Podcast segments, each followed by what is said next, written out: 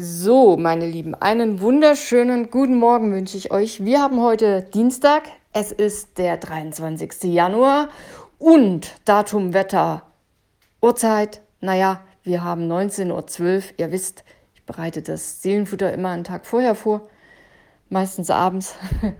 Deswegen, äh, ja, ist jetzt abends. Wetter, Wetter, es sind 8 Grad, äh, leichter Wind und ich finde es sehr, sehr angenehm weil ich mag das Schnee nicht. Eis, Schnee, das ist, ich, Eis esse ich gerne, aber das brauche ich nicht auf den Straßen. Nee. Und ich bin Radfahrer. Immer blöd mit Eis. Von daher sehr, sehr, sehr gut. Ich hoffe, es wird weiterhin warm und bald bricht der Sommer aus. Aber gut, bis dahin ist ja noch Zeit. So, kommen wir mal zum Seelenfutter. Heute ein etwas verrücktes Bild, also im wahrsten Sinne. Du siehst drei Wörter untereinander geschrieben. Englische Wörter. I hate you. Das Besondere, das zweite Wort, hate, siehst du nur zur Hälfte. Und die untere Hälfte ist das Wort love. I love you.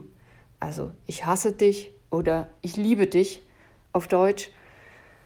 Da wusste jemand nicht so richtig, wie soll ich es denn schreiben. Also ich hoffe, du kannst das Bild sehen.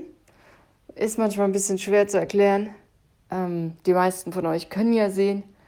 Das ist gut so. Ich ähm, lese das Seelenfutter hier trotzdem vor für die, die einfach gerne zuhören. Und es gibt auch Leute von euch, das weiß ich, die nicht sehen können. Warum auch immer. Und die das Seelenfutter hören. Und deswegen erkläre ich auch das Bild. Und ich hoffe, mir gelingt es, es äh, ganz gut zu verdeutlichen. So, und jetzt lese ich mal.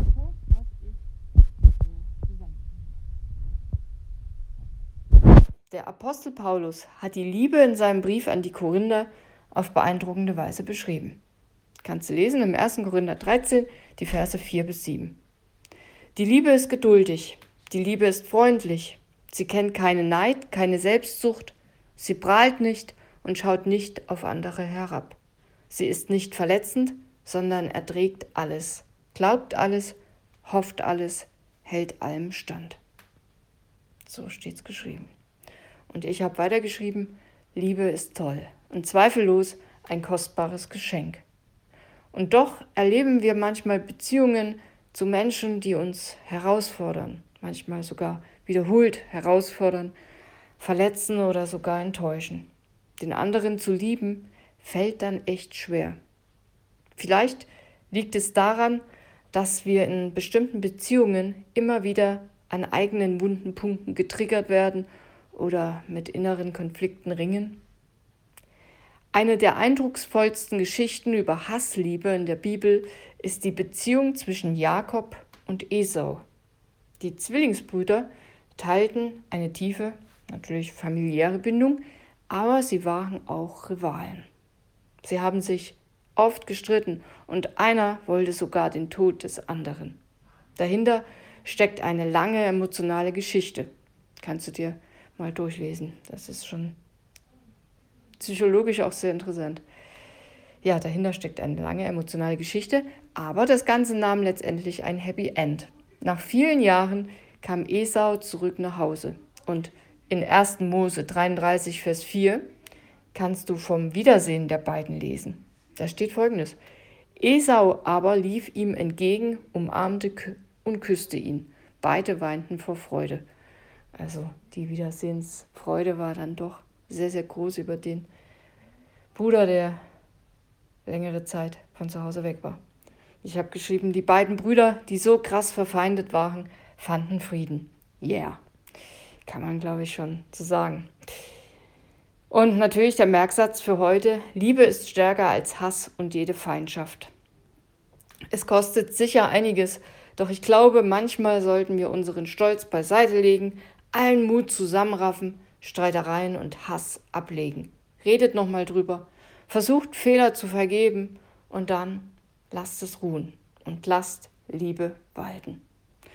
Ich glaube, es ist ein großer Fehler, den Menschen oft machen. Ich natürlich selbst wahrscheinlich auch. Ja, ganz bestimmt sogar, dass man manchmal Sachen dann sagt, ja, okay, ist okay, so.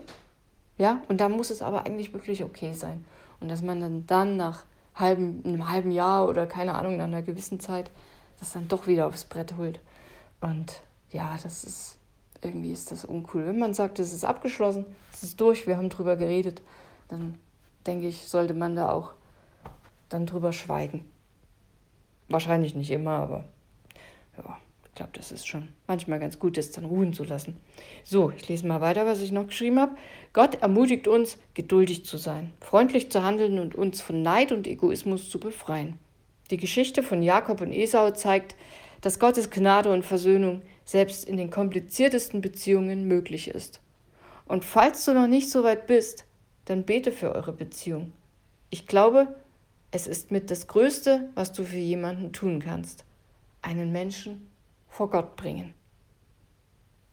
Wer weiß, vielleicht seid ihr eines Tages dazu bereit, Schritte auf den anderen zuzumachen. Ich wünsche es euch. Ja. So. Dem bleibt, glaube ich, nichts mehr hinzuzufügen. Ansonsten kannst du das natürlich gern in einem Kommentar machen, wo auch immer, auf dem Blog, Facebook, Instagram, WhatsApp, Telegram. Schick eine Brieftaube, was auch immer. Ich bin jetzt weg und morgen wieder da und dann, dann mal gucken. Ich glaube, ich weiß schon, was ich morgen mache. Bis dann. Tschüss.